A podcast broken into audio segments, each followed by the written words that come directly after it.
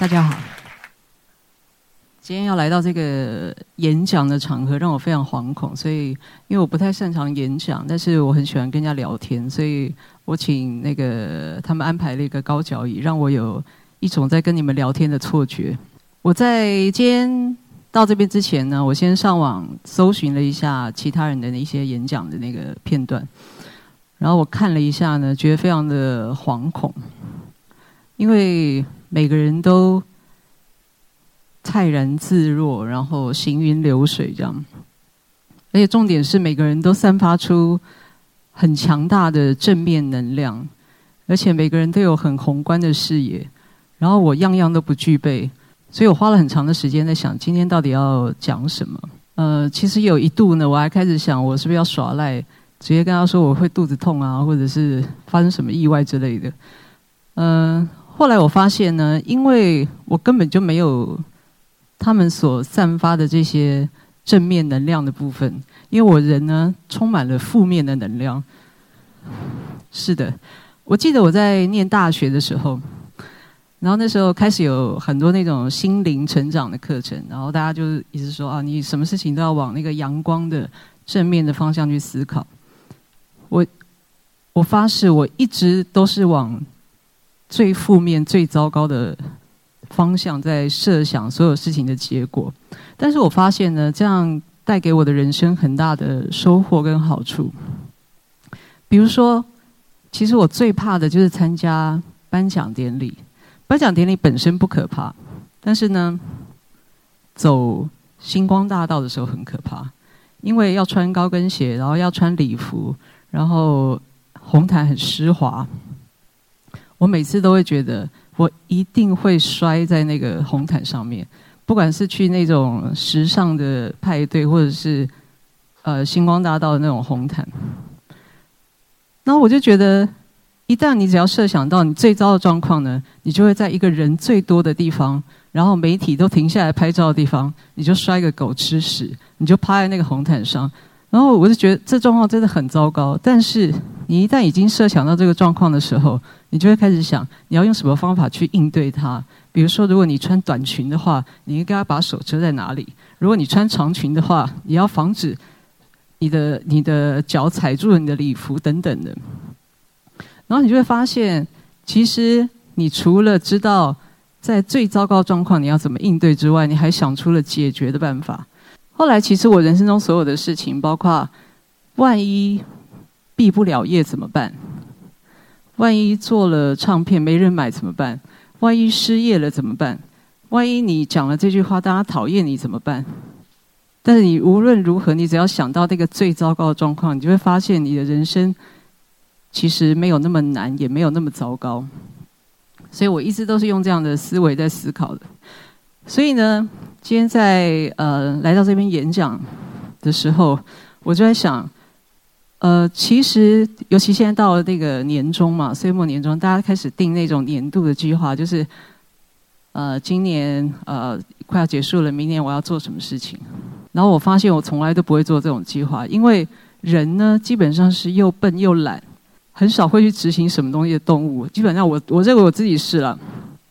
所以呢，我就想。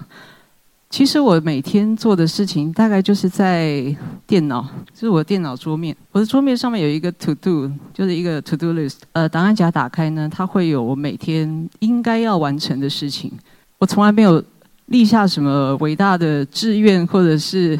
计划，但是我大概天天都可以把这个代办事项完成。所以呢，我就觉得像我这么负面黑暗的人生。但是这些代办事项再怎么样也完成了，所以不如今天来跟大家分享，就是我几天前的代办事项。其实代办事项里面通常都很无聊，因为工作每个人的工作其实都是这样。呃，第一个前几天第一个代办事项是我要我要写写好一首歌，呃，因为那个牵涉到客户的保重。呃，客户的隐私，所以呃，就是呃，总而言之是要写一首歌。通常我会立下一个时间点，就是比如说我星期一我要交那首歌，我就跟他们说我星期一可以交那首歌，我星期一就会交那首歌。这样听起来好像是一件很机械而且很有点俗气的事情，但是其实我是很愉快的完成了写歌这件事情。但是对很多人对这件事情有很多的疑问，尤其是我大概工作二十二十年来，每一次每一年都会有访问，然后访问都会问一个问题，就是如果你写歌没有灵感了怎么办？对，它是一个非常俗气的问题，但是大家都会问，显然大家很想知道这个答案。然后我就会说，我没有没有灵感的时候。然后呢，呃，访问的人就会显得非常不开心，因为第一个他会觉得。你在臭屁个什么劲啊？对他们可能会有这种思维，或者是觉得我在逃避这个问题。但事实上，有没有灵感这件事情，其实不是创作里面最重要的部分。还有一个就是你用什么样的思维去面对你不想写作这件事情。像事实上，我其实不觉得我有没有灵感的时候，是因为那个时候我就去吃饭了，或者是那个时候我就去洗澡，那个时候我去做别的事情。所以我我不觉得我那时候是没有灵感，只是我不想要写东西而已。呃，为什么我会说，呃，我可以在我指定的那个时间的前一天，我就可以完成这个东西？是因为其实呃，创作是无时无刻一直在进行的事情，但是可能大家会专注于你把歌写出来的那个瞬间。为什么可以指定那个时间？是因为通常我只要礼拜一要交，我会知道我星期天的晚上，我只要可以坐在电脑前面，它只是一个把那个。Demo 落实变成一个大家可以聆听的一个步骤而已，但其实整个创作的过程，它是在我接收到这个这个案子或者这个工作的时候，我就已经一直在开始进行了。比如说，我要为某某歌手写歌，首先我要想这个歌手平常在干嘛，他最近在做什么事，嗯，然后我要为他写什么样的歌。那我会去收集所有的资料，然后在这个我可能中间我要去开演唱会，我要去做其他的工作，但是我其实是一直在持续在做创作这件事情的，所以它不是像大家想象的这样，所以我只是在那个星期天的晚上，我坐下来在电脑前面就把这个歌完成了，那看起来觉得哇，好像好快哦！你说要完成就完成，但其实不是这样的。我想讲的是。在这个唱写写歌的过程里面非常开心，然后但他不是一开始就是这个样子的。我记得我在做第一张专辑的时候，那时候专辑有十首歌嘛，然后我呃完成了那张专辑的十首歌之前，我已经写了一百多首歌，呃一百多首歌听起来还还蛮多的，但我。我相信里面有一些很难听的歌，或者是我现在根本记不得的歌。但 anyway，我就是已经写了一百多首歌。呃，那时候我是先写词，然后写完词之后谱曲。呃，我觉得这个方式好像好像很愉快。那后来写一写之后呢，我就开始觉得我应该要先写曲，然后再填词。所以我就开始又用了另外一种方式来写作。呃，那个时候是喜欢拿一个小本子，一直用速记的方式一直写，所以很多东西它有点像流水账。那它也有可能像现代诗，它就这样子被记录下来。然后后来我就开始觉得，我要用钢琴来写歌，我就我就弹钢琴。然后有一阵子，我我喜欢弹吉他，我就用吉他来写歌。然后后来我就觉得，其实你不无论是用钢琴或者是用吉他来写歌的时候。你都会受到那个和弦的局限，所以我就觉得我那我都不要，我我不想要用这些乐器来写歌，我要用我的声音来写歌，因为最后我是要把它唱出来嘛。然后我就开始用自己哼唱的方式去写这些东西。然后我去在哼唱的过程里面，我觉得我的声音有很大的限制，所以我去上 vocal 课。然后老师有一有一个每次上课时候有一段时间，他是教你。即兴创作，然后他就叫你，他就一直弹琴，然后你一直哼唱，然后他其实是在旁边一直大吼，一直跟你说你唱别的，你在唱别的。因为其实人有一些惯性，就是你会习惯的唱五度音，你会唱几度音，就是你会依照你自己的习惯，你一直在重复自己在唱的东西。然后我就发现，哦，原来人还挺笨的，就是你会一直重复自己做事情。那我一直在尽量避免这件事情。后来我就觉得自己也不是不是那么可靠。所以呢，我还是把自己想到的东西把它写下来，因为写下来之后，写成谱的时候，你就可以开始去整理它。所以其实写作是这样，他非常开心的是你用各种方式去写。那后来的是呃，到了在这七八年当中，我最喜欢的写歌的方式是通什么东西都不写下来，什么东西都在脑子里面。所以我如果头去撞到的话，应该就没了这样。呃，我什么都不想写下来，但是在某一个时刻的时候，我还是会把它写下来。但那个可能经过很多时间反复的琢磨到。那些东西是可以被留下的时候，我就觉得哦，我现在可以把它写下来。所以我现在最喜欢的呃写歌的方式是用两台电脑打开，一台电脑写曲，一台电脑写词，然后写曲的那个顺便编曲，写词的那个要打开其他的网页，无聊的网页，还有通讯软体跟大家聊天这样，呃，就大概是这样的一个。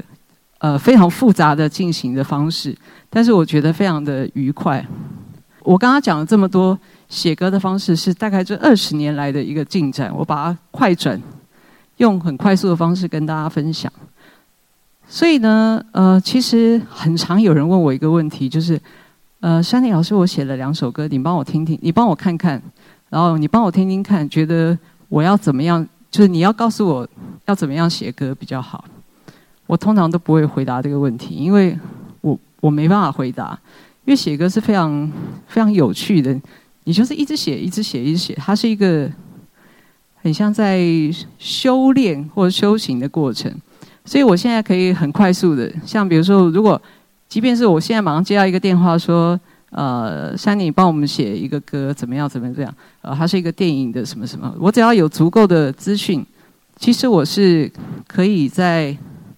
今天回家之后，马上做这件事情。虽然不是一个等着灵感掉下来的过程，它其实是你每天都在学习，你每天都累积很多你知道的事情，你听到的东西，你在累积各种知识跟技能之后，然后你在修呃学习用一个最理想的方式去去表达，它是一个这样子一个练习的一个过程，所以无时无刻都可以做这件事情。所以，基本上代办事项这里面呢，这个歌已经就当天就已经写好了。我经常遇到一些写曲子写的很好的一些乐团比较多，乐团比较多，个人当然也有。嗯，他们会用大量的英文来写，他会用用大量的英文词。可能你们身边也会常常有人在聆听这样的创作。嗯，没有什么不好，其实英文词没有什么不好。但是我在读那些英文词的时候，我经常都会觉得。因为他们有很多很显、很明显的文法上或者语法上的错误，所以我常常就觉得很好奇，我就问他们说：“你们为什么要用英文歌词？”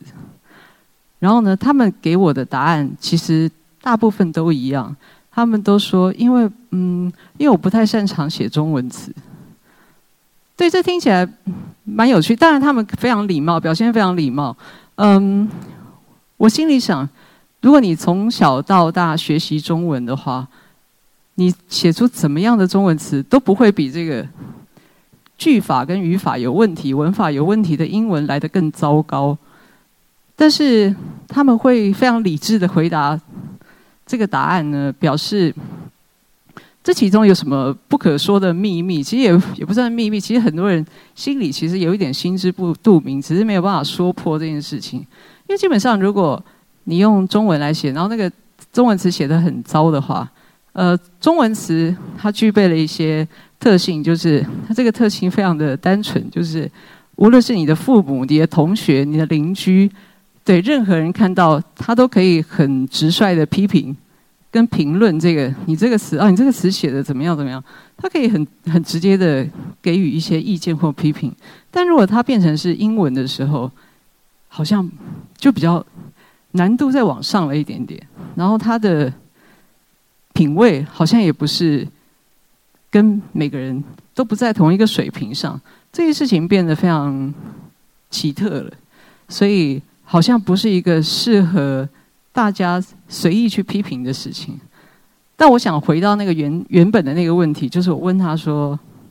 你为什么要用英文来写的时候？他回答我，其实我我我在意的只是那句话。他说：“哦，因为我不太擅长写中文词。”所以我我的我觉得，如果你不太擅长写中文词，你就应该跟我一样，一直写，一直写，一直写，你就会变成一个擅长写中文词的人。因为每个人都具备基本上呃都还不错的中文能力，只是你怎么样去运用它，怎么样去写词。嗯，然后我的第二个代办事项是一个关于制作的，嗯。制作是一个非常、非常、非常难讲的东西。呃，我有一首歌要完成，但是其实配唱啊什么都已经唱完了，只剩下混音的部分。呃，制作的东西要花很多很多时间来讲，而且呃很多技术上的东西会显得很难懂，所以呃，我想只讲一些我自己觉得非常重要的部分。嗯，我先讲一下，我觉得我是一个。非常非常幸运的人，呃，因为我在我的第一张专辑的时候，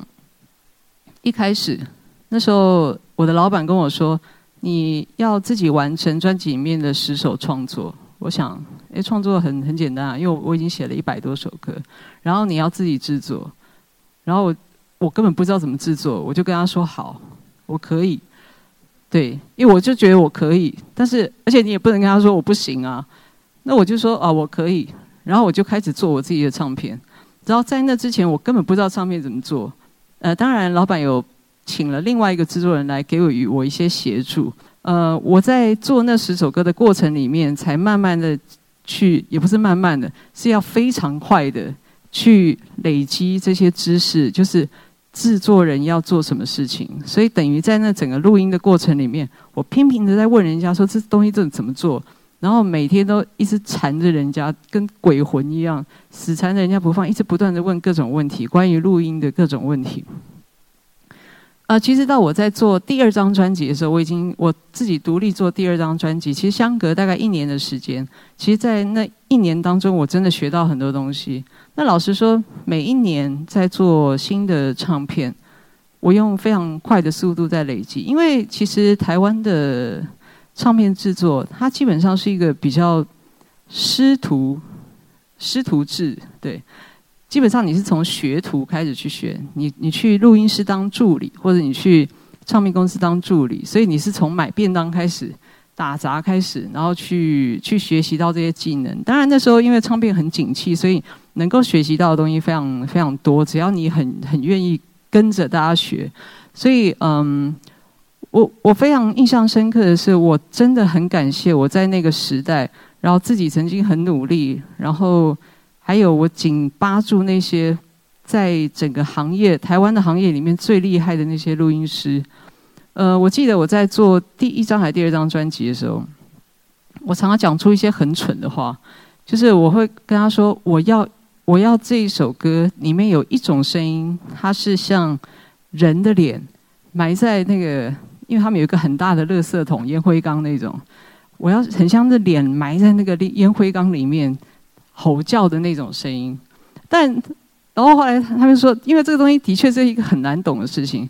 我说不然你也可以试试看用电话筒的那种声音。现在听起来当然觉得很蠢，因为它就是其实就是 low-fi 的一个音效，但是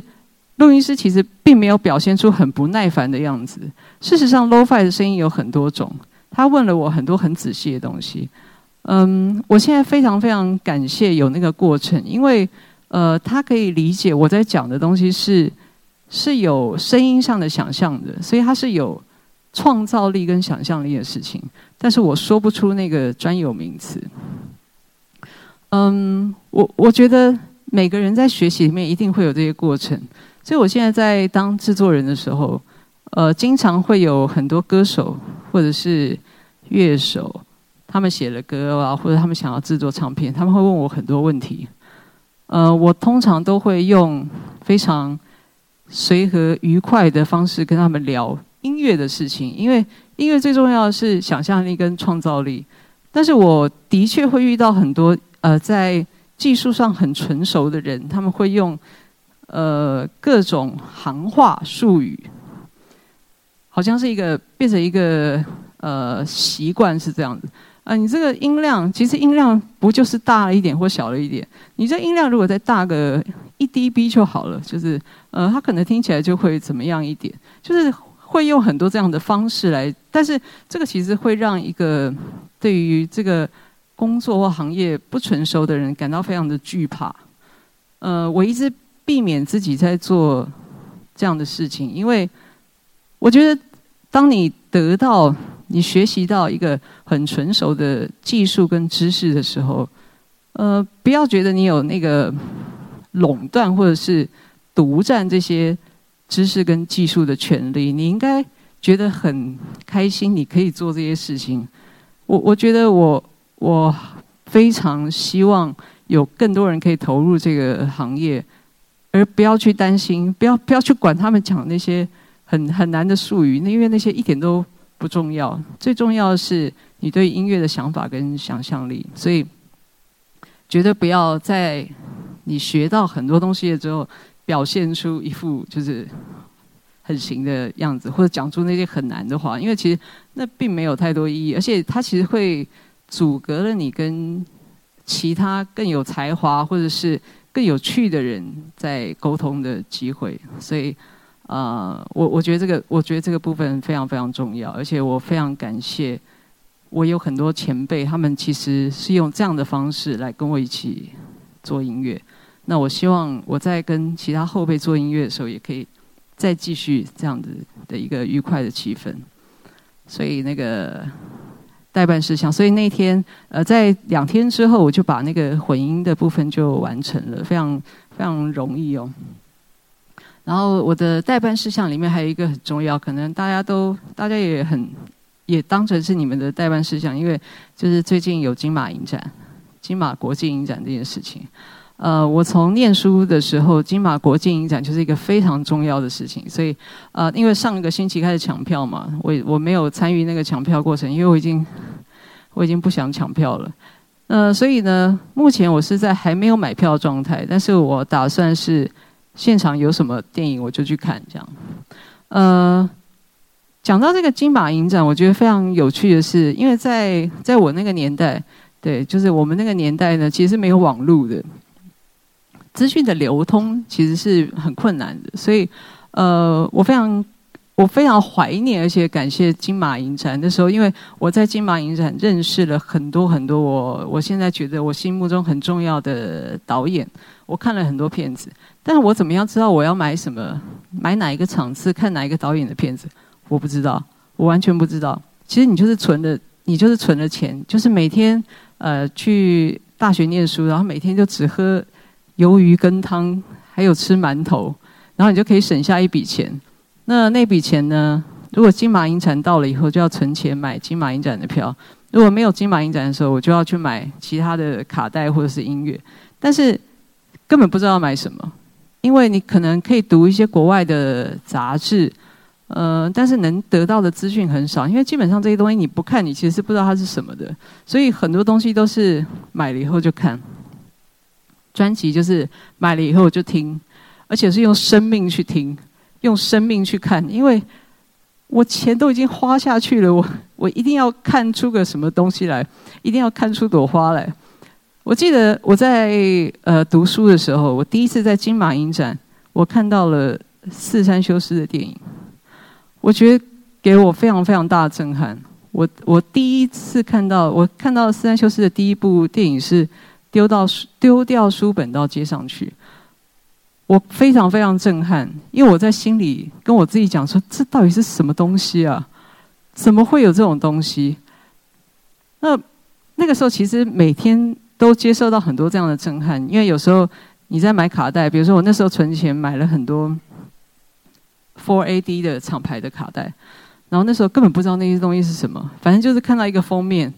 可能封面 A 跟 B，觉得哪一个比较吸引人，然后常常买了以后才说这什么东西啊？但是不管你心里再怎么样呐喊，这是什么东西啊？你还是会花很多精神去了解这是什么东西。那我觉得这个这件事情非常有趣。我的对于电影或对于音乐或者对于很多很多事情，包括我去看展览，我都抱着一个这是什么东西啊？所以我后来发现我很喜欢去看那个不知道是什么东西的东西，呃。但是我从里面获得很多很多事情，很多很多收获。我知道了很多人的创作，我我我觉得我变成一个比较丰富的人。但是我觉得很有趣的是，现在在呃金马影展的时候，其实会在社群网络上，大家会开始讨论。呃，现在的一个社群状况是这样：你会跟很相近的人在一起，那你其实有很多的资讯取得非常的容易。呃，但是呢，你会越来越因为资讯量太大了，你会很依赖那些评论，包括影评、乐评。你的朋友，你觉得那朋友很很值得相信，你就你相信他的品味，你就相信他讲的。呃，但是在这个状况下，你可能一直都在听北欧的音乐，或者是你一直都在听看某一类的电影。呃，其实有很多，我我的意思是，其实，在这么这么多资讯可以取得状况下，但是我发现大家都是在一个小的圈子里面打转，我觉得这非常非常的可惜。呃，所以我在我在我我非常鼓励大家，就是如果你没有抢到票的话，其实你可以跟我一样，在十一月十一月五号，就是金马影展开始的时候，你就去那个都没有人去看的那个电影，你就去看看那是什么东西。其实会 会给你人生带来很大的收获，我觉得。嗯，尤其不要相信那些影评跟乐评讲的话，相信你自己的品味，因为你自己如果一直看、一直看、一直听。你可以建立出你自己建立你自己的品味跟你自己的想法，我是认为是这样子的。然后在在我的代办事项里面，还有今天最重要的就是今天的演讲。呃，今天的演讲，因为我我一直我一直觉得很焦虑，我不知道我自己应该要讲什么东西。然后我就想啊，不如我在每每天的睡前啊，还有在洗澡的时候，呃，稍微组织一下。但也没什么好组织，因为反正代办事项就是那几样嘛，就是其实还蛮无聊的。但是我也有一个很重要的是，要决定今天要穿什么衣服。对这件事情非常重要。嗯，我我稍微想了一下，我没有花很多时间在今天要穿什么衣服这件事情，但我的确有花了一些时间，想怎么样可以让它看起来比较得体，有点专业又不会太专业。呃，有点闲聊又不会太邋遢，这样。嗯，我我发现我身边一个非常有趣的现象哦，因为我的朋友里面，呃，当然这样分分类有点粗略，就是有一类人是文青，偏文青类的。呃，对于他们，对于如果有人聊起一些时尚啊，或者是穿着的东西，他们其实没有不是没有兴趣，但他们会。假装没听到，就是略过这件事情，因为感觉上是有点俗气的事情，尤其有什么周年庆，哦天啊，这太俗气了，这是不可以的。那现在有一类呢，是我有一类朋友是潮人，就他们非常于热衷于各种设计品牌啊这些东西，然后呢，他们非常歧视文青，他们觉得文青真的很讨厌，就是很做作。那其实我我心里面是觉得。其实这两类人、两类朋友，其实他们都太见外了。呃，对，我觉得人，我觉得为什么我今天在，我明明是要来做一个演讲的活动，但是我要想今天要穿什么衣服？因为其实我们每天都在处理这些关于外在呈现的事情。嗯，如果我今天把我在前一阵子北京演唱会的衣服穿来的话，那我今天就会一直坐在高脚椅上面，露出雪白的大腿。对，那我在讲这些呃内容的时候，它又是另外一种感觉。呃，我想你们会带着另外一个印象跟结果回家。嗯，这的确是一个非常值得思考的事情。所以我我希望大家呃要重视这件事情，因为外在成见是一个非常重要的，就是大家必须要学习呃跟别人怎么相处，还有跟自己怎么相处，这是一个非常重要的一个课题。所以。不要去忽略它，不要只是只是两派人马的歧义，因为它其实会改变你人生很多的事情跟决定。然后呃，非常非常高兴，我终于把我所有的代办事项都讲的差不多了。但是在最最最后面，因为我有在我的代办事项里面，我又打了一个星号，我要提醒大家，就是千万不要太相信。陈珊妮今天讲的话，千万不要。包括我前面刚刚讲的，就是我非常感谢所有的那些呃音乐的工作者，那些录音师啊什么的，千万不要相信你认识的那个录音师，因为还有很多很好的录音师，你可以去问他很多问题。不要相信那些影评跟那些乐评，因为你可能会有你自己不一样的品味，所以也不要相信太相信陈珊妮讲的话。其实，嗯，比如说我在去那个颁奖典礼之前，大家就会问我嘛，嗯，你对于呃得奖什么，你有什么想法？我说我不是很在意得奖这件事，大家都会觉得你骗人，你少来。但我的确是这样，因为。大家记得一开始的时候，我有讲，其实我所有事情都想到最糟糕的状态。其实呢，你平心静气的想一下，你去无论是金马奖或者是亚太影展，其实不过就是十几个人或几十个人很肯定你的作品，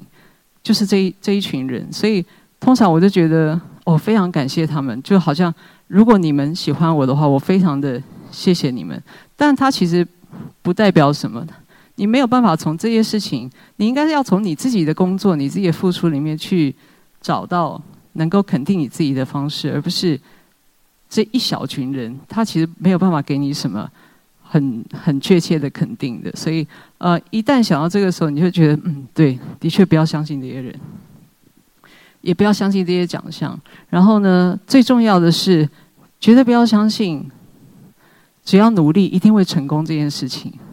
那是绝对不可能的，呃，所有东西都有几率跟运气这些事情的成分在里面，所以呢，不要相信这些事情。但是我相信，如果呃你可以把每天的代办事项都做完，然后精疲力尽的上床睡睡觉的话，你会得到非常丰富而且自在的人生。但是你们的人生是你们的事。跟我无关，但是 我还是非常感谢你们在这边听我分享了我的代办事项，谢谢。